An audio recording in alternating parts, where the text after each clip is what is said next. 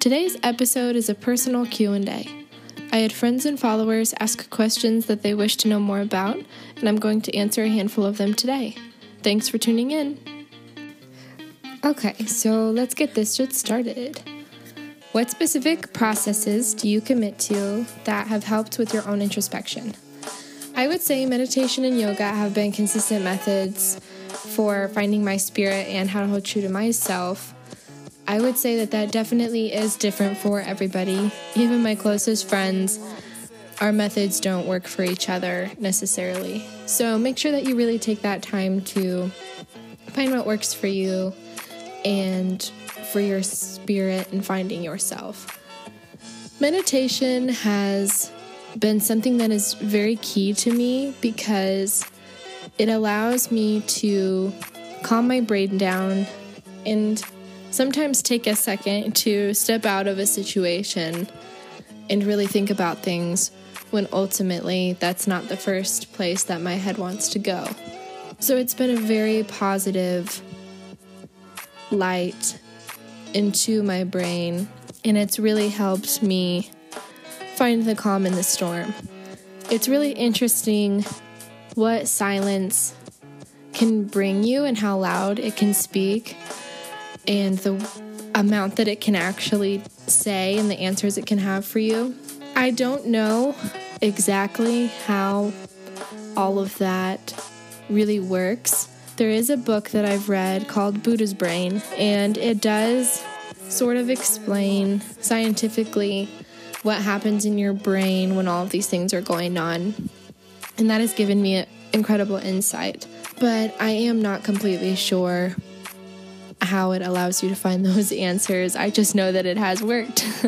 and yoga has also been something that has worked for me too. I think because it is also meditative, it does the same sort of things. It allows you to step out of yourself and to really look at what is around you and what are your intentions and all of those things. It's really great. It's also very good for your body. It is important to sort of treat your body as a temple um, in the sense of being healthy and doing things to your body that are fruitful and not tearing yourself down.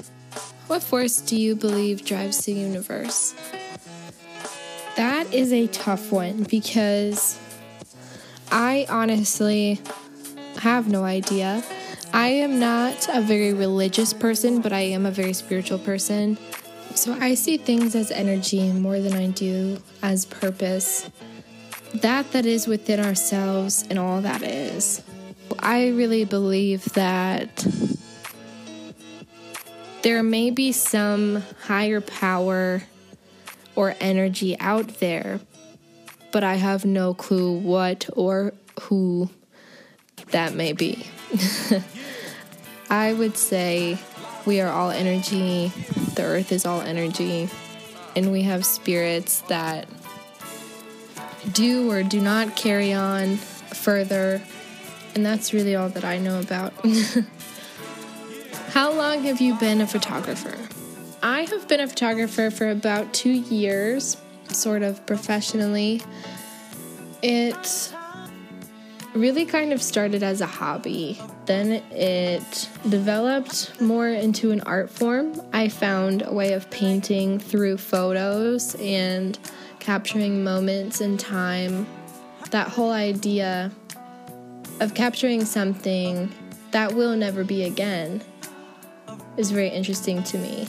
The idea of painting a picture, it, yeah, they sort of go hand in hand in the sense of, sure, they technically kind of can be recreatable, but ultimately you will never get that same exact replica again. I had been doing it for a couple years and then decided that it just wasn't the career path for me, and there were other art forms that I wanted to explore. Theoretically, you write a book about yourself. What is the title of the book and the synopsis? Ooh, that's a good one. I have been asked this a few times, but I still do not quite have an answer. I think the title would be Life's a Bitch, which would be very fitting, of course. And the synopsis would consist probably mostly of mental health, personal battles, and ways of encouragement towards finding your own sense of self. Because I do not believe that I am one to necessarily tell others or guide others on how to live or how to find yourself because that is different for everybody. Uh, but I do I can share my story of what worked for me and if that could help others then that would be warming. The type of book that I would probably write now and the type of book that I would write in 10 years would probably be different. So, this is definitely just my perspective of this moment in time. If you could choose to be reincarnated as any other living creature, what would it be? Ultimately, I would not choose to be reincarnated if I did have that choice. But if I was and I didn't have a choice, but I got to choose what kind of being I was, I would most likely choose a bird of some sort. Birds just have this sense of freedom and flight that I really dream of.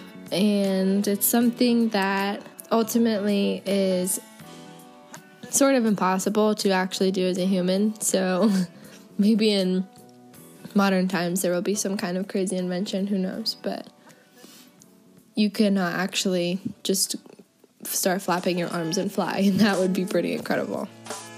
Because I love to travel and I love to explore. What do you believe are the most healthy and unhealthy aspects of your personality? For healthy, I would say the way that I have chosen to be mindful in the way that I experience life. I think that I am very aware and I'm very intentful. So even when I do make a mistake or there is something that I've done that has maybe taken me back, I still look at that as a stepping stone rather than wait. I choose to learn from my mistakes and grow from them rather than let them weigh me down. So, not that everything that I do is ever correct or will ever be perfect or will ever be right, but I think that the way, though, that we choose to react and the way that we choose to be intentful is what really drives us and what can really change your outcome or your look on life or your perspective. I would say for unhealthy that I have adopted or adapted habits that have come over time that I'm not necessarily proud of. The way that I choose to end friendships or relationships is an example. I have found that rather than being quick to cut somebody out of your life, there are ways, such as not interacting so intensely, that you can then choose to still be. So there's going to be endless things that I will learn and that are unhealthy and healthy. I would also say an unhealthy is the way that I can be inconsistent with my healthy practices. I'm not always the most consistent with keeping up with my yoga or meditation, and I will never be perfect at it, but I definitely can make more of that time for myself than sometimes what I choose to do when I know that that's what I should be doing. Everything happens for a reason, but that aside, what's one thing you wish you could change? I would change nothing, quite honestly. I believe that I would not have become the person that I am today without going through the experiences that I have. I believe that, good or bad, they have shaped me and they have helped build a strength in me that you can't just find overnight, and sometimes you can't just decide that you want to have.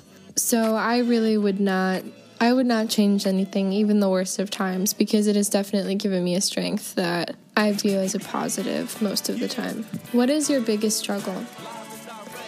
At the moment, I would say learning to allow myself to feel what I'm wanting to do.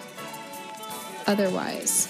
So, being okay with not always being okay and accepting that it is a gift rather than a curse. It is definitely hard to not always want to be strong and not want to be okay, especially when you are that person for so many people that they look to as being the constant confidence.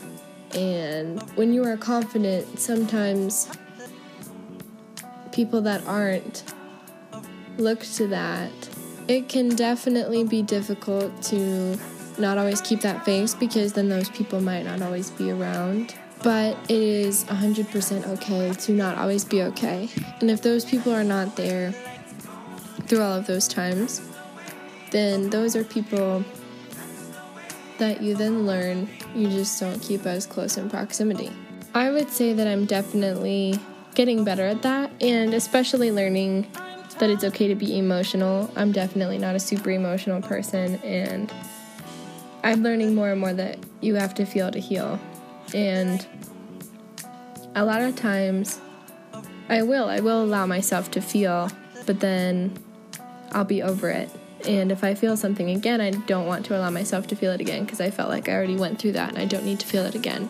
So I am learning still that if something upsets me, it is okay to cry in that moment. Even if I'm in the grocery store and it seems weird, who gives a shit? Like, that's just what needs to happen right now. So, and everybody goes through it, and I feel like we need to kind of break that stigma that it totally is normal and okay to be emotional.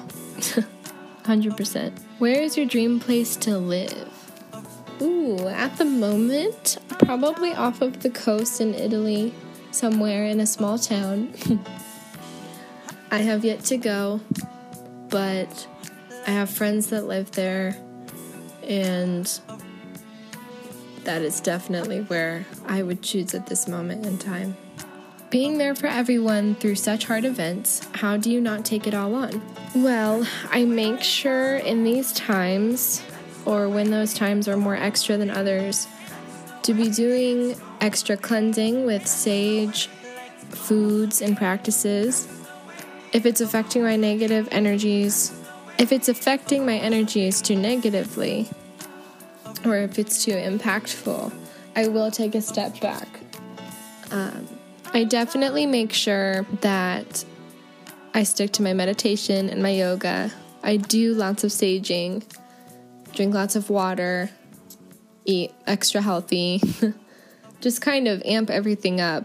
And if it is, it is hard because if it is something that is really impacting you too negatively, but it is somebody that you really care about and you want to be there for, sometimes it is still okay to take a step back and say, I am still 100% here from you, but I, I do need to take a day or two, or however long you need to collect yourself because if you're not healthy, ultimately, you're not going to be able to help anybody else. And if you are somebody who is kind of an energy harnesser or transfer, or if you are aware of energies, you feel those things, it can be extra difficult because you can find yourself sad or depressed or upset or triggered over things that weren't even your personal experiences or things to be feeling or baggage. But you have to remember that energy does transfer, and if somebody is upset or has that, and you are somebody who is sympathetic and you take those things on, then you have to remember to cleanse those things of yourself and process those as well, just like at that other person.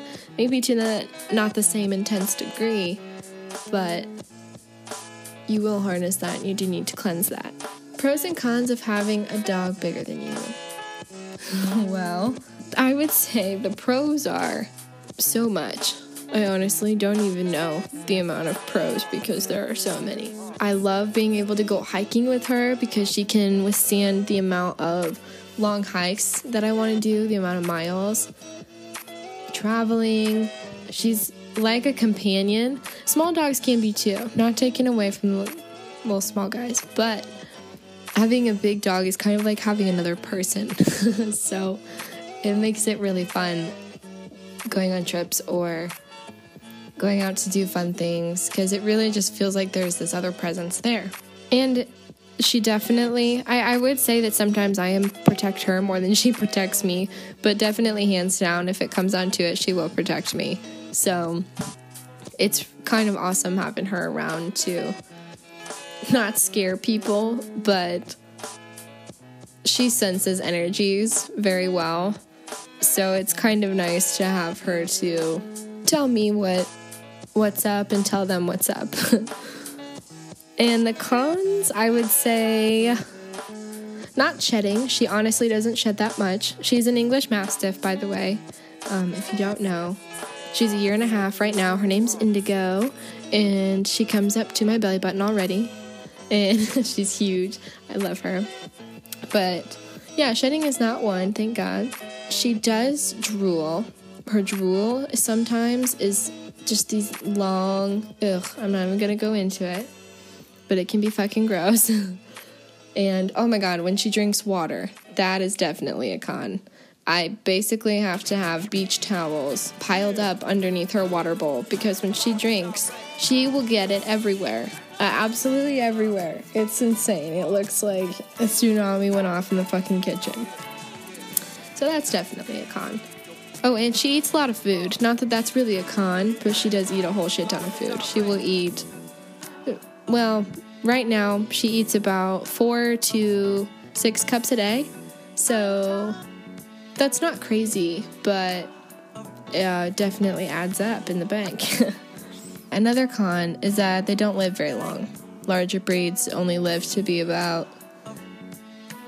eight if you're lucky, sometimes longer. Sometimes they'll go to be 12, but most of the time they have pretty short lives. Do you ever hesitate before posting controversial photos? Did you? Explain overcoming it. This is an interesting topic. um, occasionally it will cross my mind, but for the most part, it doesn't. I have been involved with art since I was so young. My mom used to take me to whatever local art museum um, was in the town of that time. We would just go around and explore. Basically, I learned at a young age that the body is a beautiful being of spirit and energy, and it's similar to that of a bowl of fruit or a still life in those moments. So, I mean, it's not the case to treat that as that all the time. We are not always bowls of fruit, but in those moments when it, it is art, I think you will know. And bodies are just bodies. So that's what I believe. And I believe that they are beautiful and everybody has them, obviously. So why should we be ashamed? There is the topic of wanting to save yourself or that you shouldn't show things because it should only be shown for that other person or your significant other or whatever that means. But I know that I'm somebody who definitely lives in the moment and I am present. I think that if I lived in that way, that I would not allow myself to experience all that I find beautiful within myself and about myself. So there are definitely still times when it can seem like not a great idea, or people or others will express that it's not in their favorite interest of me to be doing that. What brings you happiness? I would say lots of things food, friends, family, genuinity, adventure, curiosity, the unknown, art, writing, poetry, which is also art, listening storytelling. I think that there are such an abundance of things that make me happy, and that's what is so incredible about the world is that you can find happiness in everything if you choose to see perspective as so. How can we help people rid themselves of shame when they have been a victim? I would say that there is no particular method or medicine that will forever cure anything. I believe that time is a big healer. I believe time can work wonders and make magic happen in our souls. It can help us let go, it can help us move forward and grow. It allows us to grow. I believe that we we can encourage them to seek a perspective that they will find fulfillment in because nobody can find it for them and they will not find it through anything or anyone else other than themselves. And that we do only get one life. And it is a gift to be able to experience life and living and being a human. And I believe that if if we can also stop breaking or, or start breaking the stigma, I mean, of asking for help and is okay and it's not embarrassing and we as a society should be more accepting of and more sensitive too of that nobody is perfect nothing is perfect. Every single person goes through events in their life that are traumatizing or we would consider ourselves victims. And if we can start looking towards a future where we're choosing to react out of love and peace and patience rather than fear and anger and sadness, then we can start changing the way that we as victims choose to carry our lives forward and flourish them and become fruitful. I would say that if you know of anybody that could be hurting or has been through a situation like that, to reach out. All that we as humans at the end of the day really want is love or to be cared about or to be shown that. So even reaching out to share a similar story that you've experienced or to just let them know that you're thinking about them, I think those small things can make really big differences. Because the way that we are receptive, I believe, plays a huge part into people feeling comfortable with even asking for help. And it is okay to not be okay all the time. And that is part of what we need to break too is that nothing will just be healed immediately. Sometimes things will never be completely healed. That is okay. That we can release ourselves in knowing that the things that occurred to us that were out of our control, or even possibly were in our control, are things that are no longer of the present and no longer can be controlled, other than that, to let it go. That that's where you can find peace and happiness is in letting it go and in looking at that it was beyond you and that it wasn't it wasn't personal to you, even if you had every reason to believe it was. And it's very hard to come to those terms and to believe those things, but when we can step out of those situations and look at those as a whole, we can find peace in that. Look where we are now. We can only move forward. And I don't have to choose to let that be a part of my present and I can choose to grow from it. And that it is okay to be triggered on certain days or be upset on certain days or feel it again on certain days. But to take those healthy practices, apply them to my daily life if I want to get better, and that is a choice, even if it is difficult. And that concludes this episode. We'll see you next time.